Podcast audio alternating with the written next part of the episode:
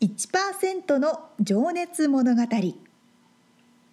海外に住んでいる日本人は日本人総数のわずかに1%この番組では海外進出や起業を果たしたビジネスオーナーや経営者また各業界のプロフェッショナルな方々へ対談形式でインタビューをしていきます。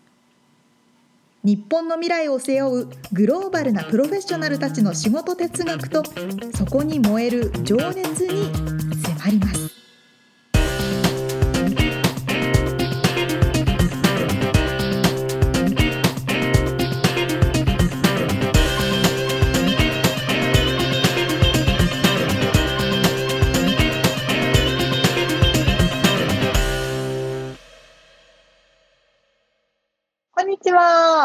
こんにちは。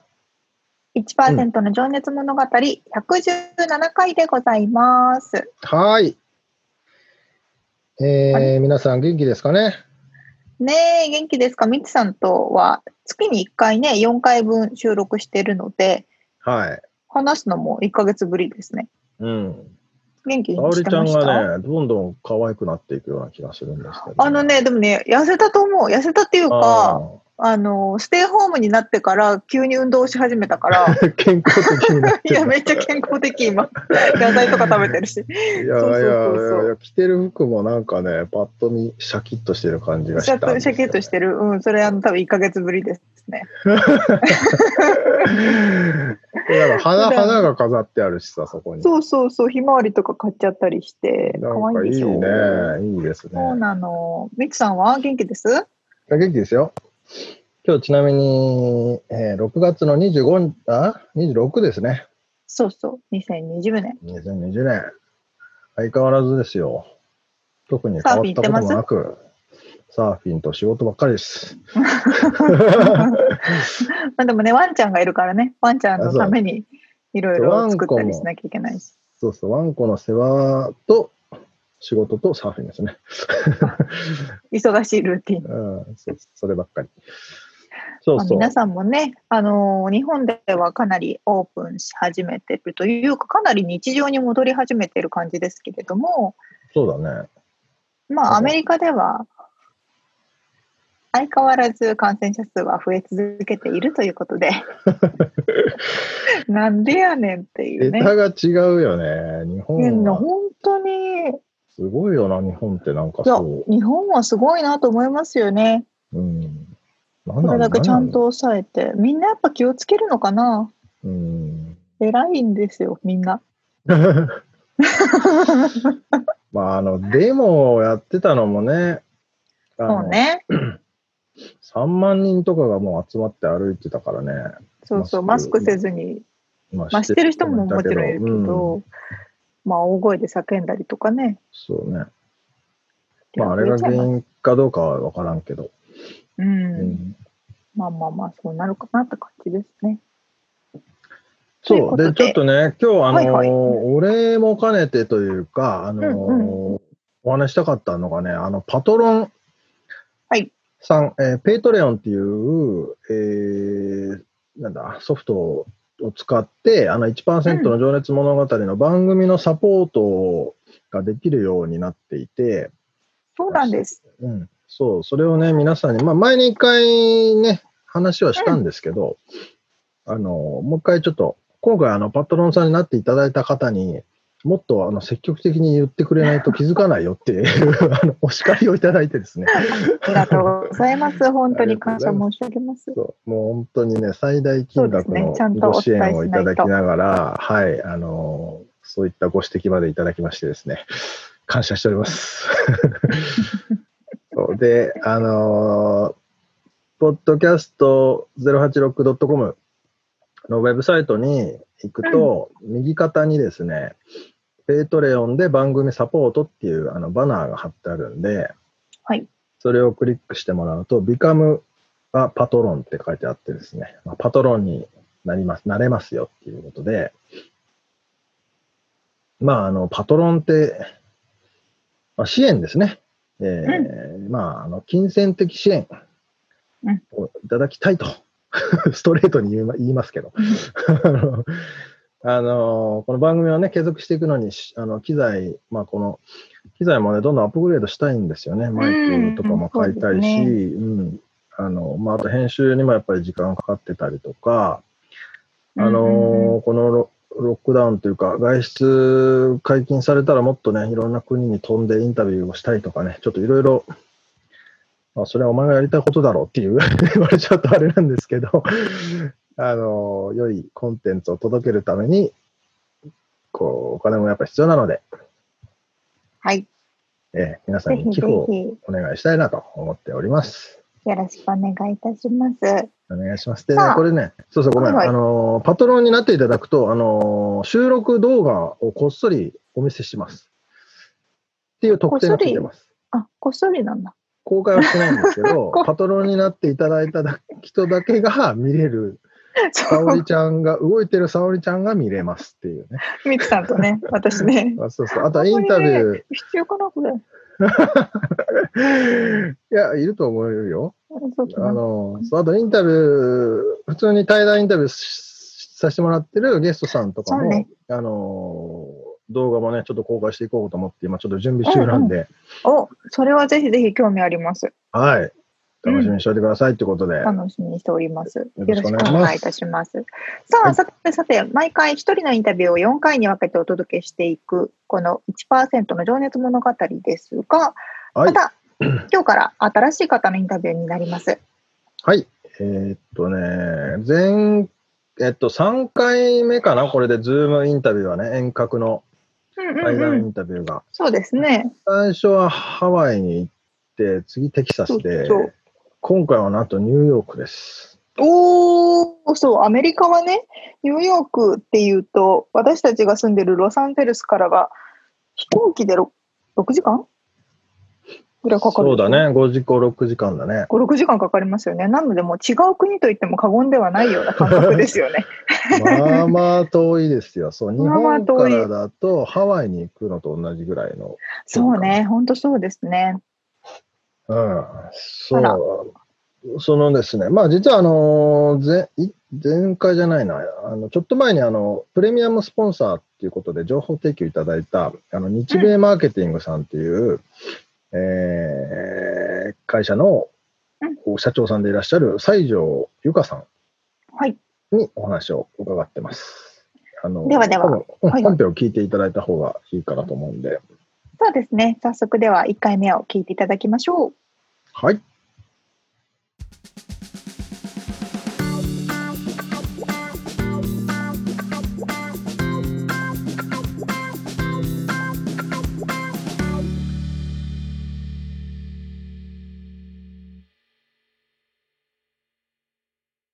はい。えー、1%の情熱物語。今日が、えっ、とね、30人目のゲストになります。今日は、ニューヨークの女性起業家でいらっしゃいます、えー日米マーケティング LLC の社長さんでいらっしゃる西条由香さんにお話を伺います。由香さん、よろしくお願いします。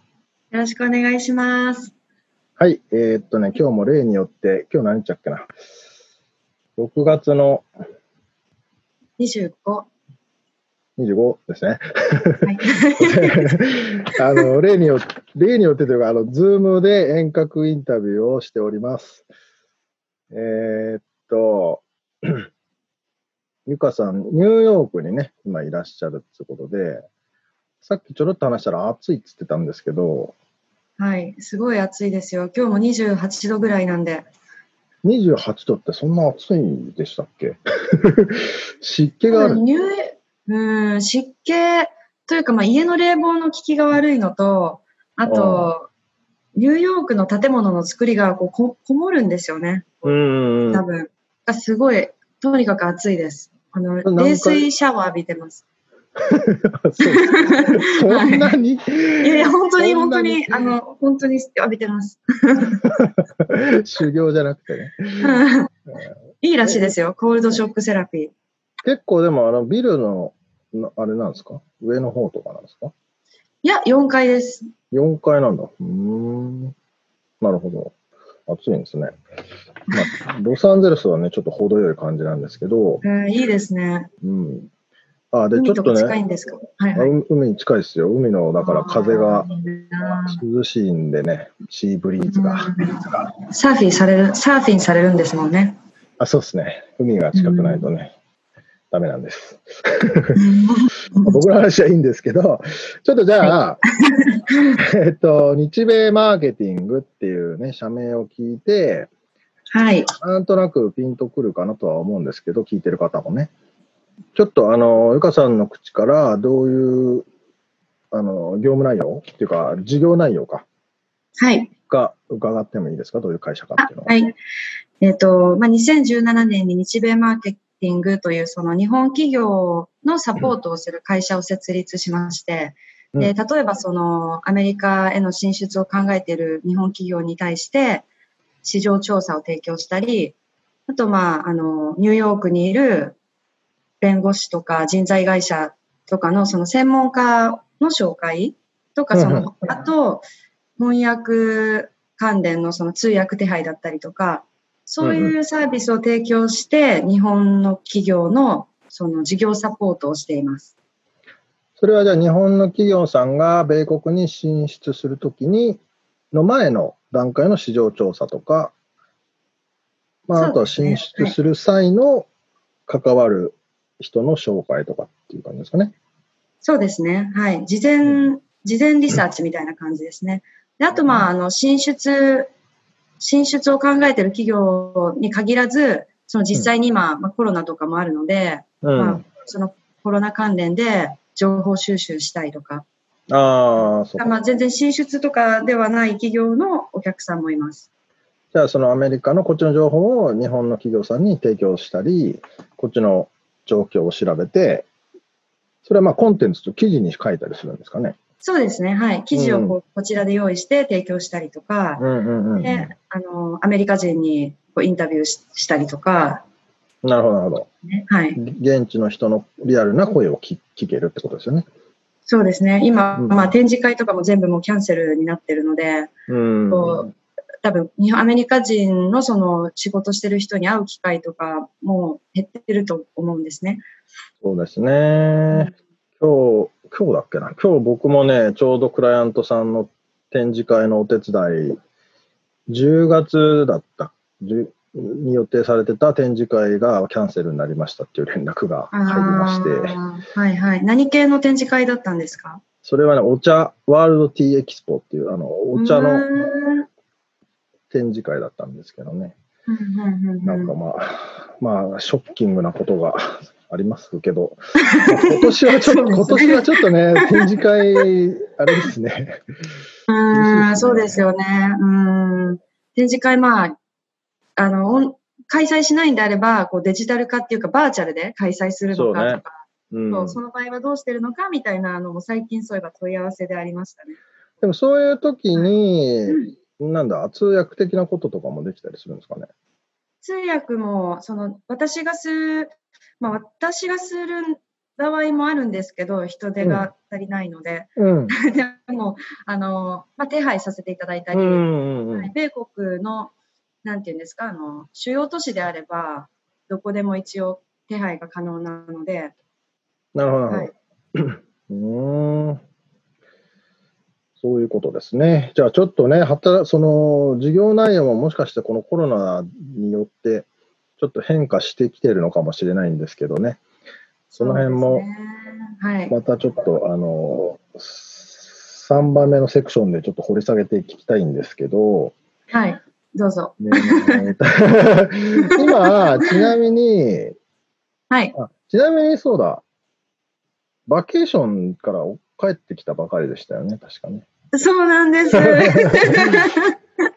だからもうちょっと、今日のあの、ね、せっかくのその収録も、なんかまだ頭がこう夏休みの感じなんで、まあ、どちなみにどこに行かれたかって聞いてもいいであす、か？はいはい、もちろんあの、ボストンの、あの、マサチューセッツ州、あ合ってますあの、ケープコッド、はいはい、ケープコッドっていうところがあるんですね。はい。で、あの、あの、映画、ジョーズあるじゃないですか。うん。サメの。あうのん、撮影舞台、撮影の舞台になったところなんですけど、うん。そのすごく、こう、はい。海があっ海て、があって池があって、もう自然がたくさん、うん、ライトハウスとかがあって、もう夏って感じ。なるほど。ジョーズって相当古いですからね、映画ね。あれ。ああ、ゆかさんだって生まれてないんじゃないのまあ、まあでもあの、知ってるけどね。最近、うん、最近の映画って昔の映画の方が面白いっていうか、なんていう。か、あうーん、あ、なんていうのかな、こう、撮り方とかが好き。あー。つこう手作り感があるってこうんなんだろう、こう、話のすな進め方が、あの、トゥワイライトゾーンってご存知ですか？あの、日本でいう世にも奇妙な物語みたいな感じの番組なんですけど、なんか、こう、とにかくユニークなんですよ、いろいろ。まあ、ね映画にも作品にもよると思うんですけど、うん。うん。じゃあ、そのジョーズの撮影された場所に旅行に行ってらっしゃったと。はい。そう、友達の、あの、別荘みたいなところがあって、そこに泊まらせてもらって、友達グループで遊びに行ったんですけど、それビーチの近くなんですか？ビーチの近くです。車でおー10分ぐらいにこういくつかビーチがあって、で、池があるんですね、すごい大きい。で、その池で本当に、あの、なんて池をこう横断して泳いで20分、20分で帰ってくるっていうのをみんなでこう やって、楽しそう。うんすっごい楽しかったもん。あれ、冷たくいないんですね、水いや、は。冷たいですよ。冷、あ、でうも、あったかかったかも。ああ気候が暑かったから。うん。でも毎日、そのさっきも話したみたいにシャワーで冷水浴びてるので、なんか、それがいい練習になってたのか、全然ビビらずに入れあー、そうなんでましたね。す。それ普通なのか？それ。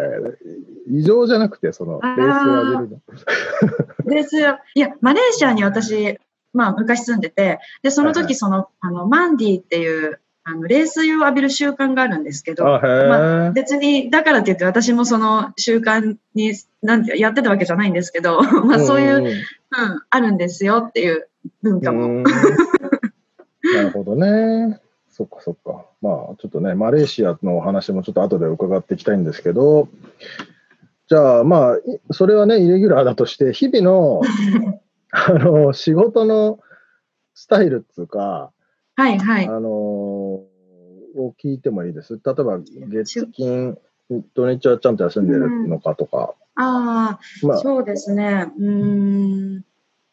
まあね、日本の月曜日がこっちの日曜日じゃないですか。日曜日の夜、時差で。うん。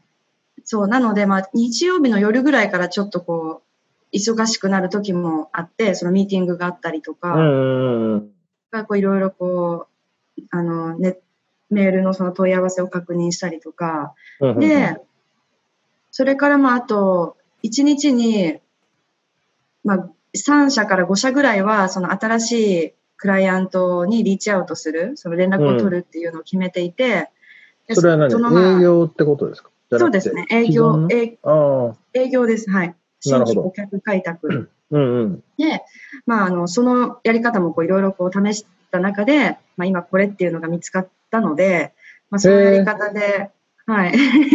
まあはちなみにい言えますか、毎回ヒットするわけではないんですけど、うん、それは企業秘密ですか？じゃあまたまあ後々聞いてください。じゃあ、後でこっそり教えてください。えー、そう、そうですね。営業やったりとかですね。あとはもう、本当にまあミーティングしたりとか、情報収集したりっていう感じです。うーん、そうですよね。17年にね、あの、開始、設立されてらっしゃるってことで、今年3年、4年目か。そうですね。今年で4年目です。はい。うんまあでも2017年の11月ぐらいに、11月に設立してるので、ああ、じゃあ、丸3年そうですね。だところってことで4すね。年。はい。うん。うーん。まあ、今はお一人でやられてらっしゃる感じなんですかね。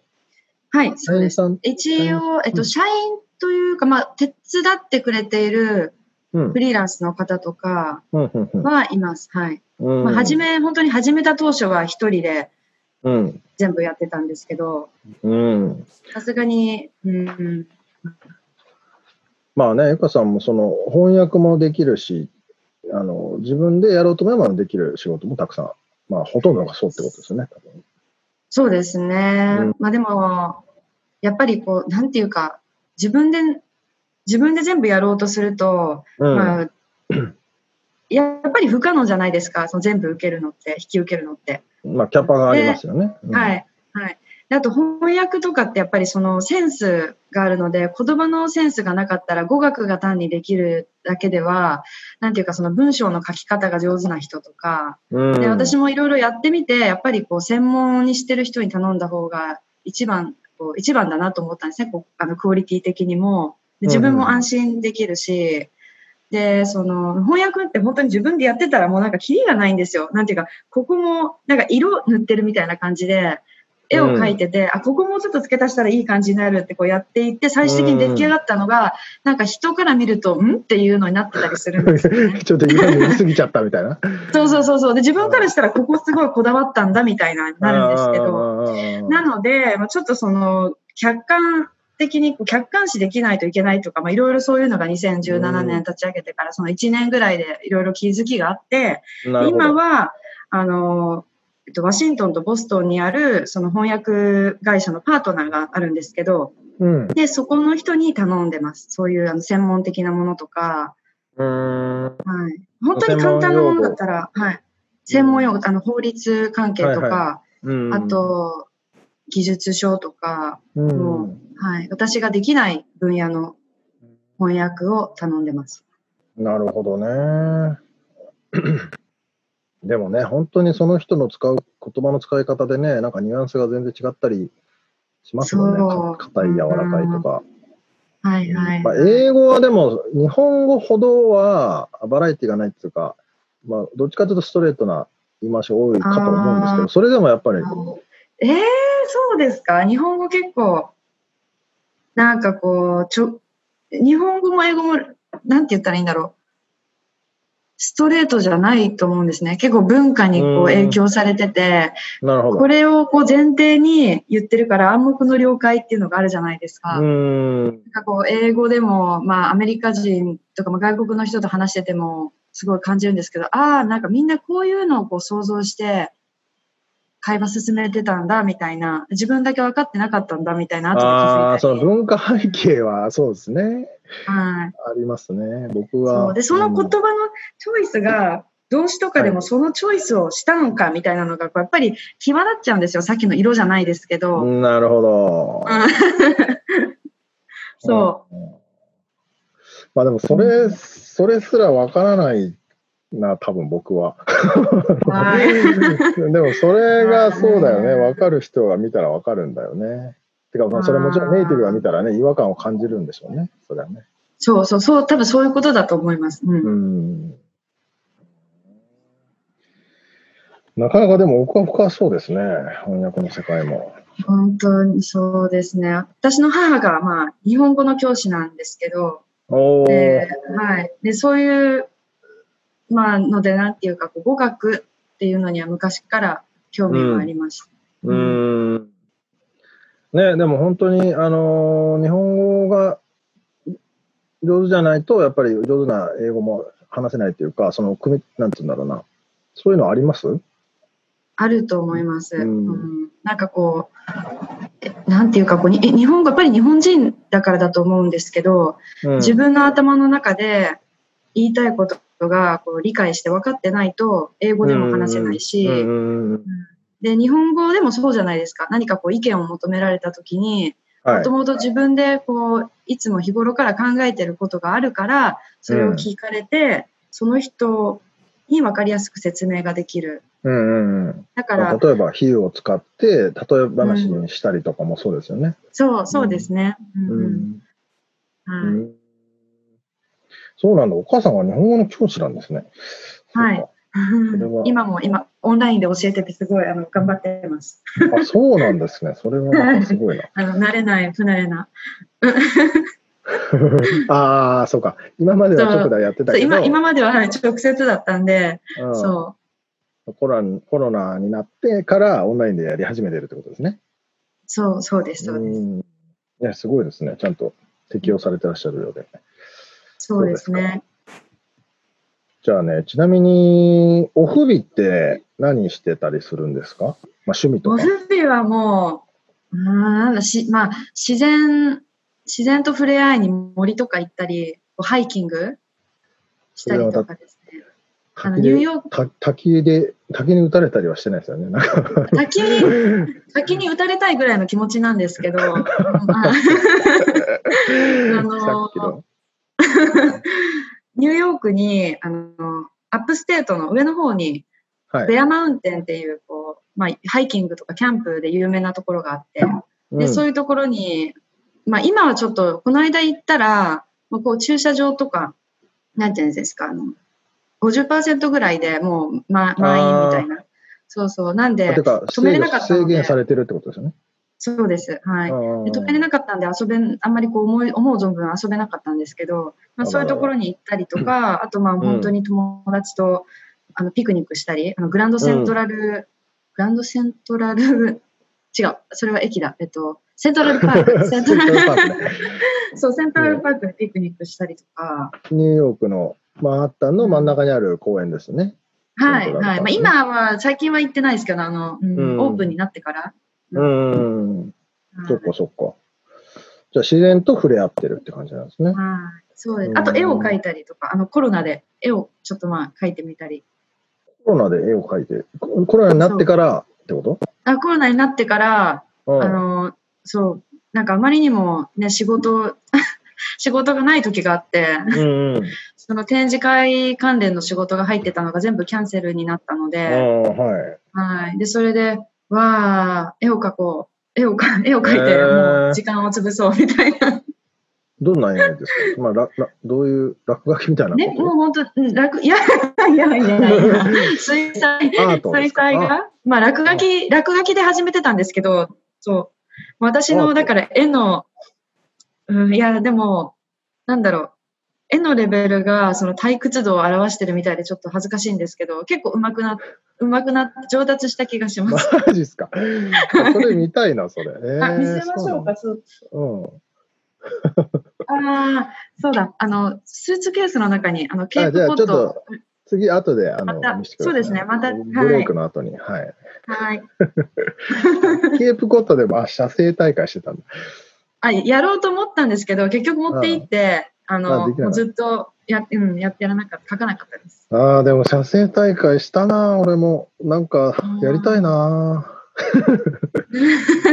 結構落ち着きますよね、気持ちが。ね、ね。うん。え絵の具なんですよね、水彩画ですよね。絵の具です。はい、水彩。うんあれ、なかなか面白いですよね。プシャーってこう水で薄めて、薄め薄め具合がね、なんか面白いじゃないですか。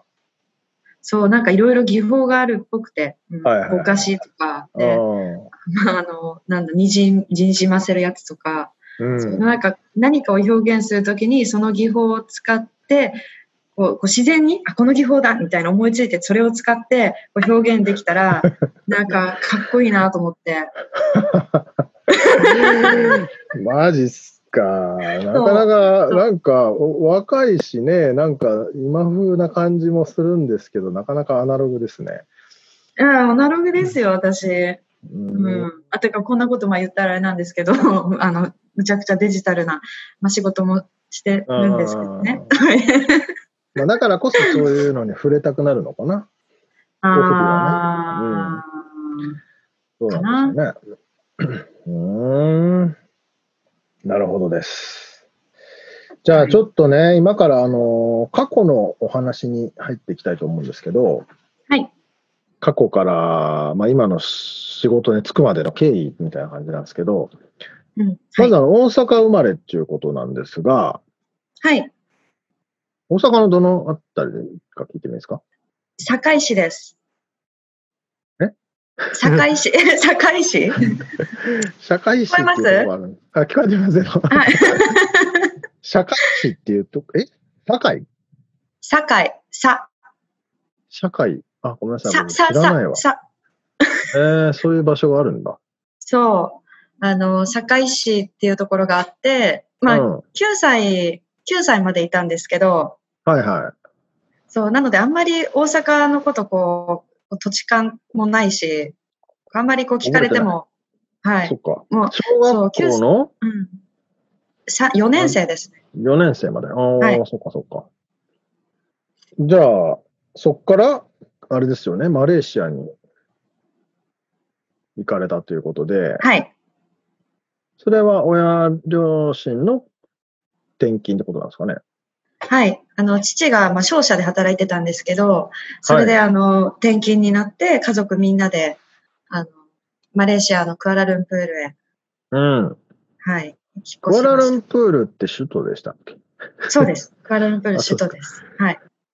どんな感じなんですか？都会、都会な感じなんですか、うーん今もうすごく栄えてて都会、都会ですよ。はい。でも私もマレーシア行く前までは、なんだろう、そのそ10歳の時とか、人が、そうちょっとひどい言い方ですけど、まあ、やりもって生活してんのかなっていう、なんかすごいこう原始的なイメージがあって、ねえ、わかんないですよね。うん、あと車とかみんな乗るのかなとか、まあ、じ9歳ですよあー。9歳とか10歳の時に、今はあそんな風に思ってたらちょっとやばいけど、まあ、その時はそういう風に思っていて、実際行ったら、本当、うんその、私が住んでた大阪の堺より全然、全然こう都会で、あ、そうなんだ。はいへえ。そう、堺は本当になんていうのか、自然も多くて、まあ、田舎、田舎、うん、田舎なのへで、え。はいまあ、わかんない。私あんまりよく大阪のことわかんない。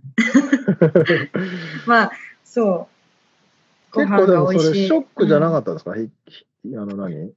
友達、転転校っていうかね、日本の友達から離れちゃうわけですよね。うん、もう人生終わったと思いました。あやっぱそうなんだね。結構でかいよね。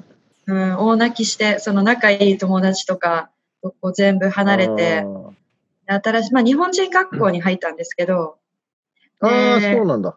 はい。だから、こう、すぐに英語に、こう、あの、え英語のインターナショナルスクールとかに入ったんじゃなくて、はいはい現地の日本人学校、学校に入学、あ入学、あの、転入して、じゃあ、そんだけ日本人が多いってことなんですね。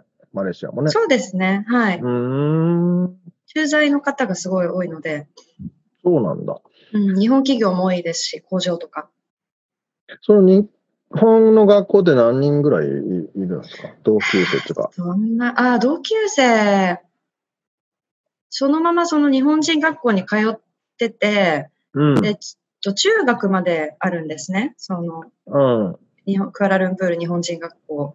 で、はい中学から卒業して日本に帰国した友達とは、まあ、ちょっと疎遠になってしまったんですけど、それから残って、えーマレーシアのインターナショナルスクールうん。に行った人たちは、はいはい私もその日本人学校の後にインターナショナルスクールに行ったので、うん。まあ今でも仲良くしてる。はい。うーん。そっかそっか。そのインターナショナルスクールってのは、でも、マレーシアの現地の人以外が来るってこと？その現地校ではないってことですよね？現地校ではないですね。現地校は多分マレー語とかそのマストなんですよ。必須で学ばなきゃいけない。でも、アメリカンのその、私が行ってるところは、行ったところはアメリカンインターナショナルスクールだったので、なるほど。えー基本的にその全部カリキュラムとかもそのアメリカ式な感じ？多分授業とかスタイルが。で、先生も、でもいろんな国の人がいました。それこそ、本当に、まあニューヨークに今住んでて、ニューヨーク、もうなんて、マレーシアもニューヨークみたいだな。ニューヨークもマレーシアみたいだな。う んなんか思うとき。でいろんな人種がいろんなとこからい集まってきてるってこと？そうです。はい。うーん。で、共通言語が英語なんですね。そのインターナショナルスクールは。そうです。はい。英語で、まあ、生活する。えでもじゃあそこまでは基本的に生活は日本語でやってたの？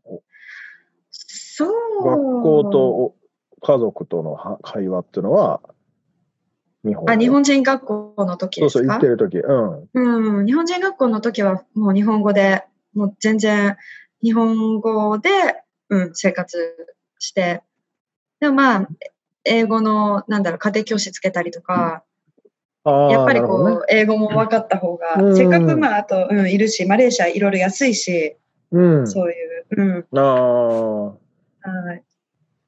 で、インターナショナルスクールに行って、もう英語でクラスも受けるようになって、友達もとも英語で喋るようになってっていう感じなんですか？いや、そんなスムーズにいかなかったですよ。英語センスなかったので、ない方だと思うので、あら、そうなんだ。はい。あの、まあすごい英語も嫌いだったし、家庭教師にその教わってる時も、なんで、その、ホスピタルの、あのホスピタルって綴りあるじゃないですか。で最後に、日本語だったら L、まあ、L でも R でも、そのルーでさ、ルーでさ、とか、ルーで U をつけるじゃないですか。あうん、ルローマ字書きみたいな。はいはいはいはいなんでその U がつかないのかっていうのがすごい引っかかって、もうそこで進めないような子だったので、まあそうだよね。そうなローマ字で習った場合はね、そうだもんね。そう。それでなんか母がその家庭教師の先生に後で私の授業の後に呼ばれて、ちょっとそういうことを気にしすぎとかいうのを、なんか言われた。そう、なんで、そう、だからそんな調子だったので、うん。まあ、英語習得するのも時間が、まあ、時間かかったっていうか、なんだろう、なかなか友達とのこうバーって英語を話してると早いじゃないですか。うんうんうん。なんかこう、自分がこうこう考えて言おうとしてる時にはもう次の話題に、あの、よくある、もうついていけない。そう。はいはいはいで全全然こう参加できないと、やっぱりそのね、さなんか楽しくないからみんなよく話さないなみたいああ、無口だなとかね。そうそうそうそう口なわけじゃないんだけど、みたいな。な。そうそう。で、なんかパッて聞かれてどう思う？みたいな、こうスポットライターが当たると、急にちょっと怖くなって、え、わかんないとか言うと、いつもわかんないっていうねって言われて、すごいでもなんかそういうのの積み重ねが悔しくて、うん。なるほどね。はい。うーん。で、悔しい思いもしてたってこと？えむちゃくちゃ、もう悔し、うん悔しさしかなかったぐらい。そっか。もうじゃあ言いたいことがあるんだけど、うん、もどかしくく言えなて言えない。いんだな。うん。うん。まあね、みんなそれは多分日本から来た方はね、感じてる。そうですよね。少なからずね、うんあると思いますけど。そうそう。そっかそっか。それをじゃあ中学校の時に、あ？中学校の時か。に感じてたねそう。そうですね。中学2年生の時にインター、だから14歳の時にインターナショナルスクールに転校して、で、また一番最初に行ったインターナショナルスクールが、すごく日本人の数が少なかったんですね。でな、るほど。うん。でみんなこう、んこうエスカレーター式にその学校で上がってる人たちばっかりで、こうグループができてたので、なかなか溶け込めなくて、英語も話せなかったので、またちょっともう少し日本人の多い学校に転校したんですよ。ああ、そうなんだ。うーん。で、まあその方がやっぱり大きい学校だから、今から思うとこう、受け入れ体制とかも良かったし、うん。そうですね。うんだから中学の時は。うん英語が第二言語の人もいることを分かっちゃんと分かってくれてるっていうことですか？そうですね。はい。扱い慣れてる感じがあって、はい。なるほどね。うーん。で、まあその移った学校で、うんうんうん。あはい、どうぞ。移あった学校で。あ、移った学校で、その今、旦那さんになってる人と出会ったんですけど、そうなんだ。そう、へー16歳の時に。だからやっぱり、英語のそうどうやって上達したかって言われたら、やっぱりもう恋愛だったのかなって。やっぱね、それみんな、まあ、そうだよね。うん それが一番手っ取り早いっつうか、そうそうあの、エネルギーが出るよね。エネルギーが出そう、伝えようみたいな。そうそう、もっと知りたいしさ、もっと伝そうえたいそうそうそうそうそうそうそう。しかもこう、よく見せたいって思いがあるじゃないですか。好きな人の前だから。らだからこう、事前にこう、うちょっとこうか、いろいろ考えたり、あこういう時こういうふうに言うんだとか。ん、ちゃんと準備して。そうそうそうそあう。ーそうなんですね。えー、え、彼は何人でしたっけ？彼はっていうか、彼は、旦那さんえっと、旦那さんはフィンランドとイランのミックスなんですけど、そうなんだ。はいじゃあそ、彼も、そっかそっか、外国からマレーシアに。そうですね、彼、フィンランドから、はい、マレーシアに来てた、そう転入生として入ってきて、で、えっと、ニューヨーク生まれなんですけど、あ、へえ。はい。で、まあ、また後でこう、まあ、それがいろんな関係して、今、ニューヨークにいるっていう。なるほどね。じゃあ、その立場的には同じような、彼も第二、英語は別に第あ二、英語言語は、いや、ももうネイティけブですね。フィンランド、そうかそうかそうか、はいそういうことか。フィンランド、へーフィンランド語と英語と話せる。まあ、日本語も、日本語も少し。うーん。日本語も話せるの？その時から、はい。あいや、その時からではなくて、あの多分今私を機に、そうだよね。そう、やっぱり恋愛なんですよ、だから。ああ、そういうことね。ああ、なるほどね。いや、それ、興味深いな。だってもう自分の母国語で足りてるのに、わざわざ、あの他の国の言語で話して生活しようとか思わないじゃないですか。普通、なんもなければね。普通は普通な、うんうん、そういう、なんていうか、うん、パーソナルなことがやっぱりあると変わりますね。そうだよね。やっぱそうだよ。まあだからみんな、英語な、ね、上手くなりたい人はもう恋愛をするのが一番早い。と思います、本当に。うんそう、そこでまあ誤解も体験して。そうだね。まあいろいろね。なるほど。じゃあ、ちなみに、あ、そっか。もうちょっと話進めようかな。はい。その後は、高校も、あれなのかな？高ー校、そうですね、インターそのままあのは上がっていくような感じで、はい、高校卒業し、はい。で、大学ではどこに行かれたんでしょ大学はカナダに留学しました。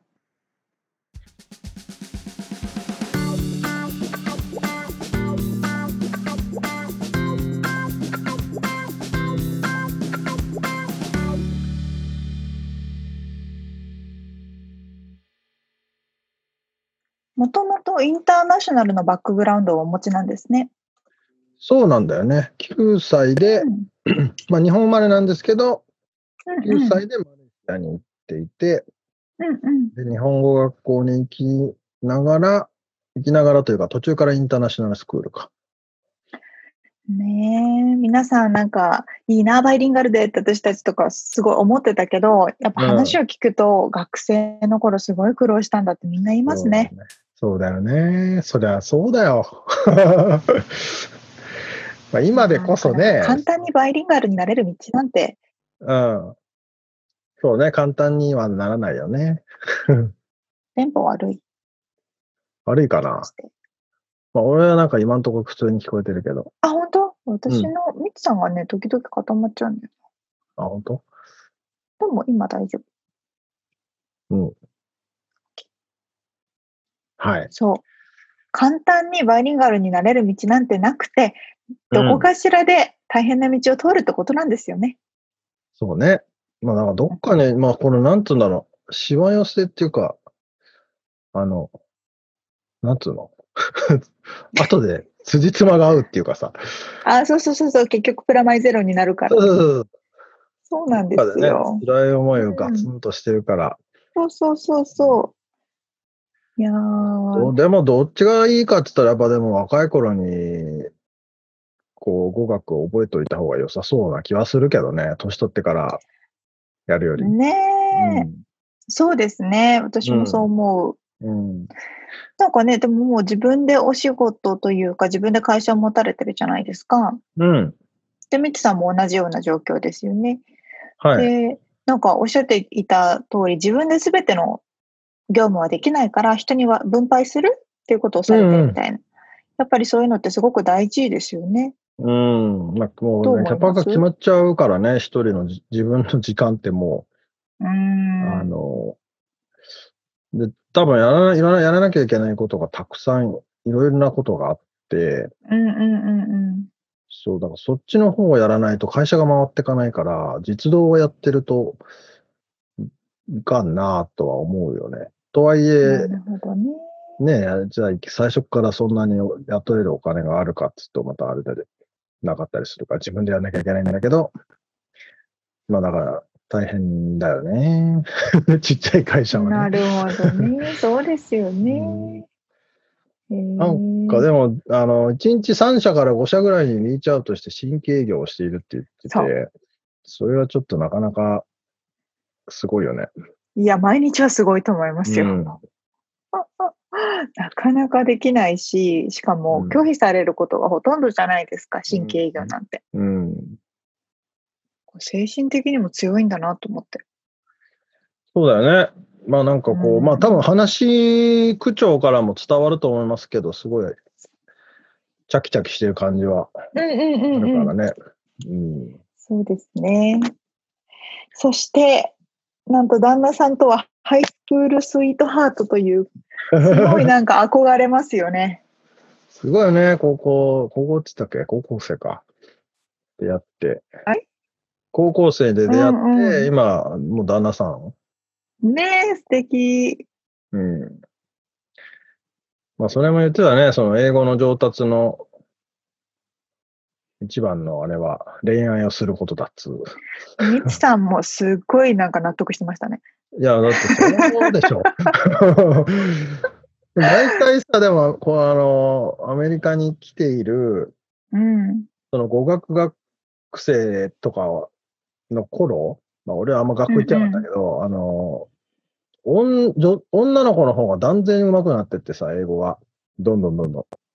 で、なんか知らんけど、やっぱ女の子の方が恋人がすすぐできてさ、あの、うんうん日本人男性があまりモテないんですけど、うん 男がなんか、なんかね、あまり上手にならないんだけどね、女性はどんどん英語が上手になってるようなイメージがあります。出たような。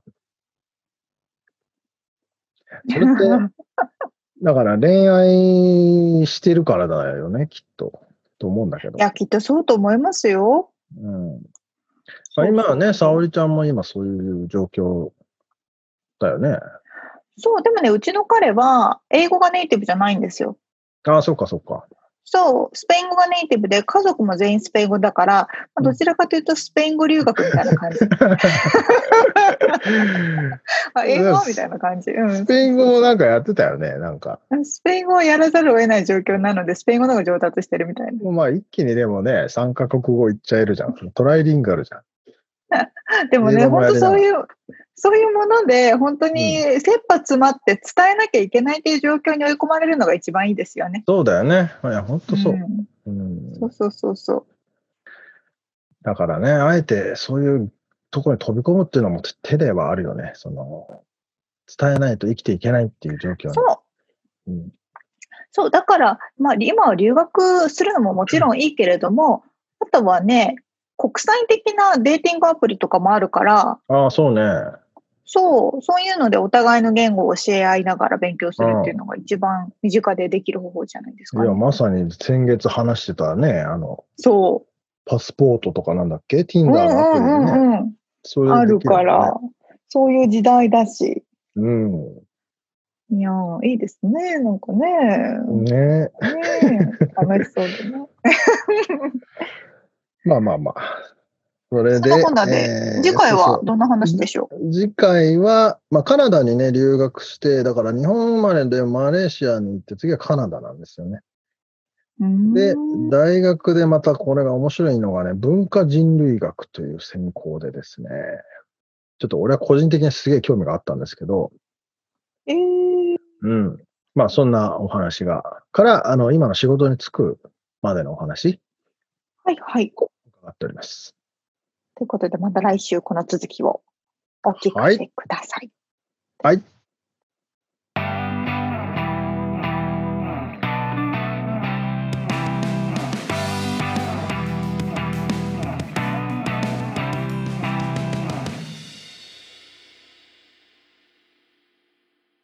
リアルアメリカ情報よっということで、このコーナーでは最新のビジネス生活情報をロサンゼルスからお届けしてまいります。はい。まあ、今回はね、ちょっとこれは言わなきゃいけないことだなと思って、ちょっと重いけれども、黒人差別、プロテスト、まあデモですね。はい。実際にアメリカで何が起こっているのかっていうのを、ちょっと簡単にお話ししたいなと思っています。はい。今、ちなみに日付は6月26日、2020年です。そうですね。この1ヶ月、いろいろありましたよね、みつさんね。うん。最初が29日だったかな。メモリアルデーだよね。最初というか、発端が。そうですね。この発端、まずちょっと簡単に説明しますね。はい。はい。えっ、と、2020年の5月25日でした。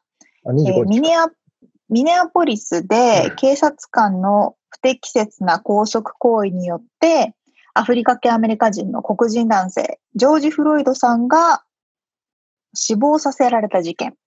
というのがこのことの発端になってます。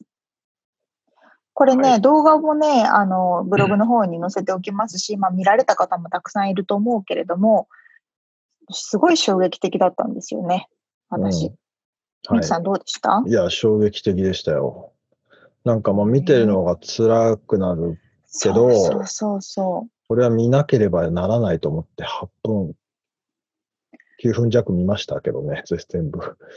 いや、ほんとそうなんですよ。警察官の人が、ジョージさんの首に、首の上に膝を押し付けて、で、そのまま彼が息ができないって言ってるにもかかわらず、8分46秒間強くはい抑えて、そのまま亡くなってしまったと。はい。いや、なんかこんなことって、この現代にあるんだなっていうのを、すごく衝撃を受けた映像でしたね。うん。それで、うん。はい。どうぞ。で、この抗議活動、おかしいっていう抗議活動が全米で起こりまして、うん。で、一部では暴徒化、強盗とか放火とかが起こり、外出禁止令が発令されました。で、特にあの日本ではね、その暴徒化の映像が中心に報道されたようですけれども、実際には事の発端というか、この黒人差別であったりとか、警察官の暴力行為だったりとかっていう部分が一番、人、なんていうんですかね、元となっている、このうん。デモなんですよね。うん。そうどうしてもね、あの強い映像に気持ちが持ってかれちゃうから、その暴徒化してるとか暴れてるとかっていう方にどうしても目が向きがちなんですけれども、もともとの内容としては、その、もともとアメリカの歴史を遡ってある黒人差別っていうところなんですよ。うん。そして、現在、うんうん。日本でちょっとどういう感じで報道されてたのか、実際見てないから、あれだけど、うん。まあ日本からすごい大丈夫かってやっぱ連絡あったしね。あの、ねえ。ただ、うん、その、多分、その、すごいひどいところの映像ばっかりが 流れてたんだろうなとは想像つきますけど。うん。みちさんも実際、デモ活動とか見てましたね、自分の目で見たりとかしました、あのね、俺、いつだっけな、6, 6月1日にね、クライアントのところにちょっと、動画の撮影があって行ったのよ。その29日とかの週末に、が一番最初の激しい暴動だったんだけど、その次の日で俺大丈夫かとか思いながら、うんうんうん。まさにビバリーヒルズのあの、めちゃくちゃやられたところだって、で、ただそのクライアントに行く前に俺大丈夫？って聞いて、あのそしたら、いや、ここセーフだから大丈夫やとかって言われて、行ったら、そのビルの一番下のファーマシーのガラスぐっちゃぐちゃやられてて、あのお前これ本当に大丈夫なのかとか思い思いつつも、ただ朝だったから、あの、うんうんうん。なんかまあへ平和でしたよ。誰もいなくて、普通に仕事をして、あの、で、夜は街外出禁止令が出て、そうそうそう。で街はでも板が張ってああるところがあったりとかね、お店のうん、前に。うん、うん。そうそうそう。まあ、ちょっとビクビクしながら行った覚えがありますけどね。だから僕はそのデモには参加してないですけど、その現場はそういうのは見ましたけどね。うん、そうそう、私もちょうどその時にお客さんのところに行かなきゃいけなくて、うん。で、ダウンタウンのところとかも走ってたんですけど、うんもう映画のセットみたいな感じで、うんうん。全部板が張られて、でそこに全部落書きされてて、燃えたカスがあってとかっていうようなそうだよね。ところもありますよね。うん。まあ、実際でもあの LA の暴動っていつだっけな ?93 年だったっけな ?92 年かな、92あっ年ですたんですよね。ね。うん。うんあそうか、その話も出るかな、じゃあ。あ、その話もね、はうん今したいと思うんですけど、そう、あどうぞうん92年の時の LA 暴動も、まさに黒人うん。の人が警察官に殴られたりとか、不適切に対処をされたっていうことを発端にして起こったうん。暴動なんですけれども、その時とすごくまあ似たような状況が LA は起こってるなっていうような感じなんですが、はい。ただ、その時との違いは、当時は、あの、ブラックコミュニティの中で暴動が起きてたんですよね。自分たちが住んでいるところの周辺がメインだったんですけど、うん今回はビバリーヒルズとか、あとハリウッドとかダウンタウンとか高級住宅街とかも含めて全体的にプロテストが行われたりとか、暴動が起きたりしてるから、ね。サンタモニカのパタゴニアのお店もめちゃくちゃやられてましたね。ねえ、本当に。まあね、ああいうふうにこう、悪いことをしている方たちっていうのは、ごく一部で、むしろ彼らはプロテストに参加してないような人たちが、そうただただ。だそこに乗っかってやってるだけなので、本当は別のことなんだけど、どうしても同じように見えちゃうんだけど、うん。ですよね。そうですね。それで、そのジョージ・フロイドさんの死から 1ヶ月経ちました。この今でもプロテスト活動は続いてますよね。うん。ただ、前とは違って、こう、基本的に平和な抗議活動が行われてるんですが、なんかすごく私驚いたんですけど、うん。この1ヶ月間の中でも、新しい事件、警察官によって殺されちゃったりとかっていう事件が何件も起きてるっていうのがすごく衝撃で、うんうんこれだけ騒いでる時に、まあ、もちろんね、容疑者に非がある場合もあるんですけれども、はい。だとしてもニュースになるぐらい何人も何人も殺されてるってことは、私たちが気づいてないだけでそういうことがあったんだなって思いいや、ますよもうね。ずーっとあったんだなって思いますよ。いろんなものもやっぱり僕もこの今回のやつでやっぱりうんね、記事も読んだしね、うん。なんか、うん、そうそうそう。うんずずっとある。もう100年、200年続いてるんだろうなって思いますね。本当にそうですよね。うん。私もこれを機にいろいろ見たけど、うん。知らな、知らない自分をは恥ずかしく思いました。そうですね。まあ、ただ、それぐらいだからもうすごく、なんていうの、今回だけは、というか、もうずっとそれをやってきててね、うん、あの、あの、ブラックコミュニティの方たちは、もちろん当事者だからね。だけど、うん今回はその LGBTQ とか、そのいろんな、こう時代の流れ的なのも多分重なってたりとか、うん。うん、あのなんつうの、まあそ、その SNS でね、情報もすごい拡散されやすくなってきてるから、本当にもうみんなが気づいてきてるっていうか、隠されてたものがちょっとうんうん剥が。れてきてる感じはあるよね。その通りですね。うん。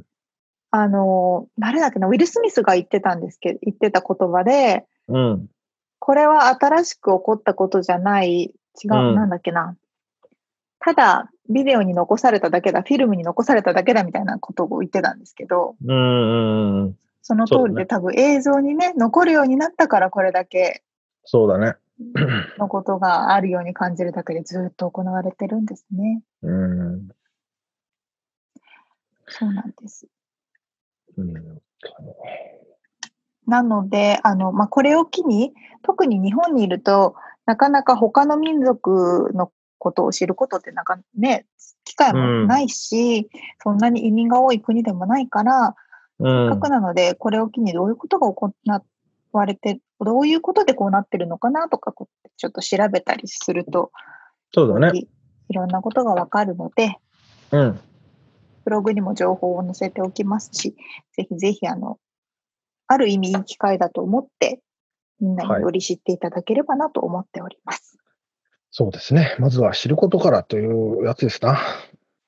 そうですね。うん。まあね。ということで、ちょっと重い話になりましたけれども、はい。ここは外せないと思って、こんな感じでリアルアメリカ情報をお届けいたしました。はい。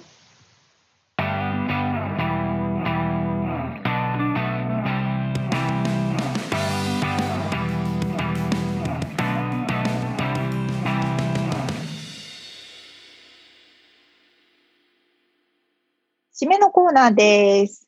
はい質問。はい。ミツさんは、ポテチ何味食べます？もう、何味って、ポテチって何？カルビーの。え、違う。なんていうの？チップス？ポテトチップス全体ね。ああ、そう、ポテトチップス。そうか、ポテトチップスってカルビーの名称か。だと思うよ。ああ、ね私ポテチってずっと言ってたけど、ちこっちのさま、なんか、チップスって言いますよね。あれ、なんて言うんだっけ、ポポえでもポなんて言うんだっけ？ポポポテト、ポテトチップスって書いてあるからいいんじゃない？あポテトチップス。まあ、じゃあ、じゃあいいんだ。あ、そ今そこにあるんだ、手元に。そう私ちょっとすごい好きな味を見つけたからそれを言いたかった。俺はね、今あれですよ。この間、なんか話したっけ？トリュフのポテチ知ってる？トレジョーの。トレあ、ああ、トリュフ。あれ言ってました？みつさん。言ってた？あ友達もそんな話してた。まあ、ちょっと、ちょっと前ですけどね。もう食べ過ぎてもう、あなんか気持ち悪くなって、ちょっと今はい控えてますけど。そうあるあるですよね。そうそうまた上おしゃれな味ですね。一般的にはないけど。そう、でも最近なんかトリュフ味の、あの、なんだ、ナッツとかもあるしね。あ味っていうかその、いえー、や、あと今気になってるのはトリュフのホットソースっていうのがさ、俺の Facebook のタイムラインにやたらと流れてくるんだけどさ。バレてるじゃん、トリュフ好きって。そうそうそう。そのトリュフホットソースちょっと食いてえと思いながらね、まだ頼んでないんだけど。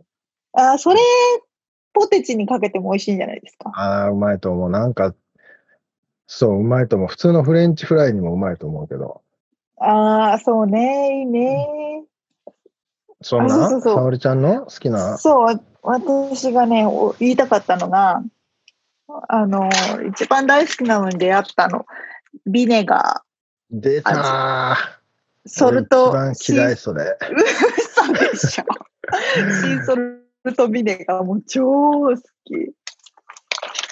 気持ち悪い、まあビネガーなんで、嘘、酸っぱいんですけど、酸っぱいのとちょっと塩が入ってる？それは、ですよね、お酢お味。酢のものとか、うポテチにわざわざかけるなと思うけどね。いや、めっちゃ美味しい。まあ、お酢が好きなんで、何でもお酢入れるので、まあ、お酢が好きっていうだけなんですけど、なんか日本で見たかな？なんかあんまないかな？でもこっちはたまに見かけるなと思いながら、あるよね。ミキさんが嫌いってことが分かった。うん、いや、もう無理ですね、それは。いい勉強になりました。はい。じゃあはい。さあさあさあ、こんな感じで、締めのコーナー進日本の方がさ、いっぱい味があるよね。ちょっとごめん、話を伸ばしちゃって。いや、日本、だってコンビニとかの数、種類、そうそうそして、梅味とかさ、インドそうですよ。あれに勝てるのはないな。ご当地もののさ、なんか手羽先味とかさ、いやでも、ほうとう味とか本当にやめてほしかったな。それは。いや、でもそうそう、日本はやっぱり種類豊富ですよね。ね。ただね、量が少ねえ。それほんと。え3口ぐらいで終わっちゃう。そう、これだけってなるよね。いや、ほんと、日本に帰った時のマックの S サイズのコーヒーの小ささ。サンプルですか？ってなっちゃう。そうだよね。サンプルでくれるサイズだよね、あれ、本当。そうそうそうそう。でもね、そのサイズが私としては嬉しかったりするんだけど、アメリカにいるとサンプルみたいになっちゃうからね。じゃあ、あとさ、コーヒーをさ、喫茶店でさ、こっちはうんおかわり普通に自由だしさ、あの、いらねえっつってのに入れてくるじゃん。うん確かに。コーヒー。確かに。それが日本だとさ、めちゃくちゃちっちゃいカップでさ、もう一口でペロンって飲んじゃって、おかわりって言ったらまたそれ500円ですとかって言ってチャージされててさ、ちょっとそういうのにびっくりする。ね。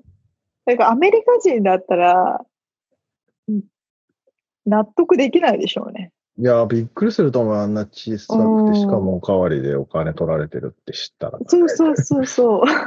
多分日本のラージサイズがこっちのスモールサイズぐらいだから、うん、そうそもうね、外国人向けの場合は大きくした方がいいでしょうね。う。うん。あと、おかわり自由ね。そうね。スプライトとか、まあソーダとかも全部おかわり自由だしね。うん。それいいですよね。何の話っていう、ね、いいいい感じのしょうもなさでいいですね。もうね、この辺になるともうめんどくさいか、もうもういいっていう方はね、あの切っていただいて。はい。もう終わります。はい。あはい、終わります。ということで、今回お届けしたインタビューの内容、リアルアメリカ情報のインフォメーションはブログに掲載しております。podcast.086.com、podcast.086.com、または1%の情熱物語で検索してみてください。はい、えー、皆さんのレビューと、えー、お便りお待ちしてます。あと、あのー、パトロンになっていただけると嬉しいなと思います。ぜひ、いろいろなコメント、知った激励等、よろしくお願いいたします。はい。ということで、1%の情熱物語、今回も聞いてくださってありがとうございました。また来週。じゃあね。